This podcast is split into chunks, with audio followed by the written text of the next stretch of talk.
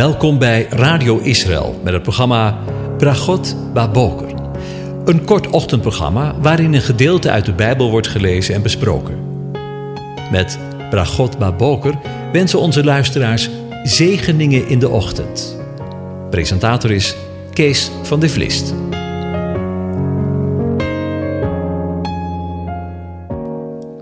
Goedemorgen, Bokatov, beste luisteraars. Vandaag denken we verder na over Psalm 104. En daarvan lees ik alleen dit gedeelte waar we gisteren ook bij stilstonden. Hij heeft de maan gemaakt voor de vaste tijden. De zon weet wanneer die ondergaat. Over de dienaar gesproken.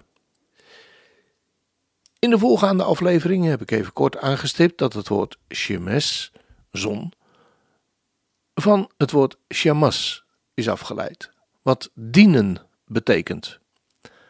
Want waarom wordt de zon een dienaar genoemd? En de Midrash die zei, en dat hebben we ook over, gisteren over nagedacht, dat de zon zo wordt genoemd omdat hij de mensheid dient en al het leven in stand houdt. Dat is natuurlijk een geweldige gedachte wanneer we denken aan het dienaar met een hoofdletter. En daar wil ik vanmorgen met u bij stilstaan. In de Bijbel worden allerlei mensen knecht, dienaar of dienstknecht genoemd, vaak aangeduid met in het Hebreeuws Evet Yahweh, knecht, dienaar van JHWH.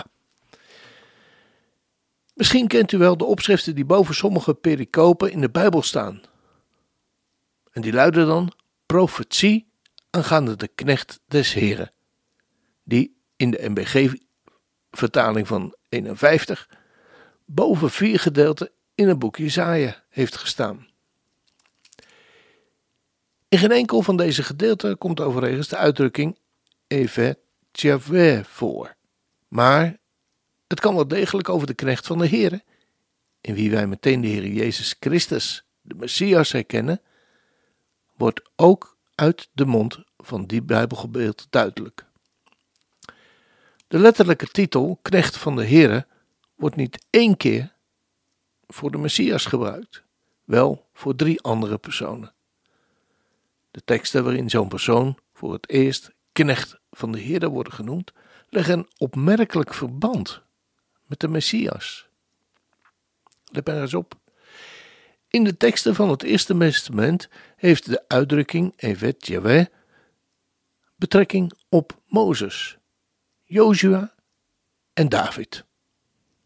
Daarnaast wordt het één keer gebruikt, schijnbaar als aanduiding voor de Messias, maar wat meer voor de hand ligt als aanduiding voor Israël in Jesaja 42 vers 19.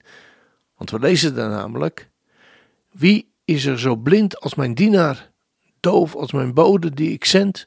Wie is blind zoals de volmaakte, blind als de knecht van de Heere? Wanneer we de teksten over Mozes, Joshua en David lezen, zien we een opmerkelijk verband. Zeker als we naar de eerste teksten kijken, waarin zij dienaar van de Heere genoemd worden. Luister maar eens. Over Mozes. Zo stierf Mozes, de dienaar van de Heere, daar in het land van Moab, overeenkomstig het woord van de Heere. We lezen dat in Deuteronomium 34 vers 5. En dan gaan we naar Joshua. Daar lezen we in Joshua 24 vers 29 het gebeurde na deze dingen dat Joshua, de zoon van Nun, de dienaar van de Heere, stierf, 110 jaar oud. En we lezen van David in Psalm 18, vers 1.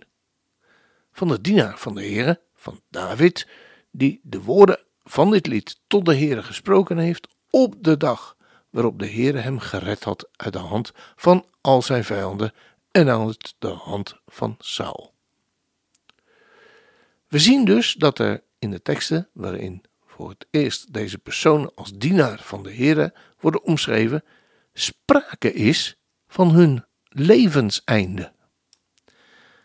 Misschien is dat wel in het laatste vers niet meteen duidelijk, maar als we ons realiseren dat Psalm 18 in zijn geheel ook in 2 Samuel 22 voorkomt, blijkt het ook voor Psalm 18 te, te gelden. We lezen namelijk in 2 Samuel 23 het volgende. En dit zijn de laatste woorden van David. Vers 1 tot en met 7. En in aansluiting daarop lezen we in 2 Koningen 2, vers 10, dat David te rusten ging bij zijn vaderen en werd begraven in de stad van David. Dat hier inderdaad sprake is van het einde van Davids leven, geeft het opschrift van Psalm 18 eigenlijk ook al aan. De dag waarop de Heer hem gered had uit de hand van al zijn vijanden en uit de hand van Saul. Wordt iemand omschreven als de knecht of dienaar van de Heer, dan blijkt dit dus op de een of andere wijze in verband te staan met het einde van het leven van die persoon. Nu zijn Mozes, Joshua en David niet zomaar wat mensen. Ze zijn schaduwbeelden of typen van de Messias. In Hebreeën 3, vers 1 tot 6 wordt Mozes vergeleken met de Messias, waarmee hij een beeld is van hem. Dat geldt ook voor Joshua, die in Hebreeën 4, vers 8 genoemd wordt, in het licht van die andere Joshua, Jezus of Yeshua. En hebben we het over David, dan zien we dat de Yeshua, de zoon van David, genoemd wordt. Hij is de erfgenaam van de troon van David. De betekenis van de naam David is overigens geliefde. En zo vinden we onze heiland ook omschreven, bijvoorbeeld in Matthäus 17, vers 5. Terwijl hij nog sprak, zie, een lichtende wolk overschaduwde hen. En zie, een stem uit de wolk zei: Dit is mijn geliefde zoon, in wie ik mijn welbehagen heb. Luister naar hem.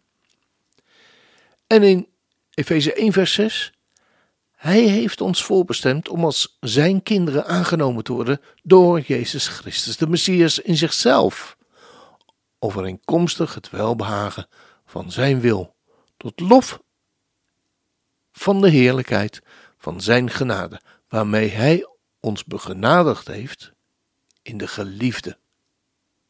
Zullen we dat vers nog eens lezen? Hij heeft ons voorbestemd om als zijn kinderen aangenomen te worden door Jezus Christus. In zichzelf, overeenkomstig het welbehagen van zijn wil, tot lof van de heerlijkheid van zijn genade, waarmee hij ons begenadigd heeft in de geliefde.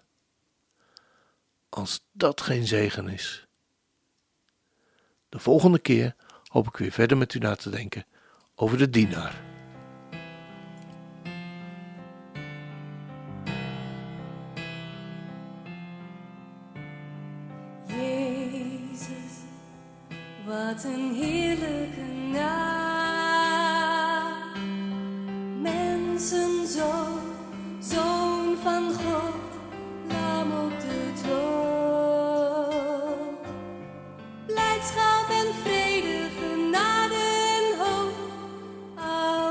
Al mijn schuld is weggedaan.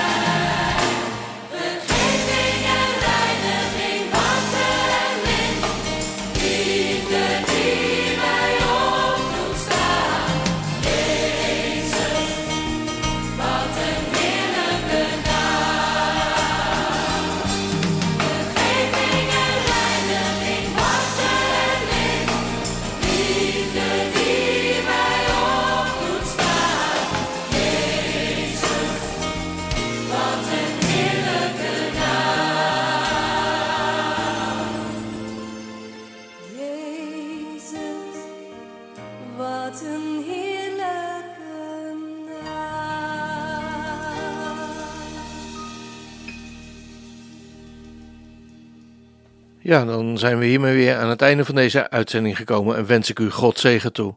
De Heer zegene en hij behoedt u. De Heer doet zijn aangezicht over u lichten en zij u genadig. De Heer verheft zijn aangezicht over u en geeft u zijn vrede, zijn shalom. Amen.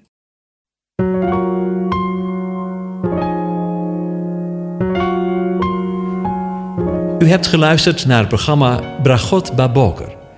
Een kort ochtendprogramma waarin een gedeelte uit de Bijbel wordt gelezen en besproken. Wilt u het programma nog eens naluisteren, dan kan dat. Ga naar radioisrael.nl en klik onder het kopje radio op Uitzending gemist.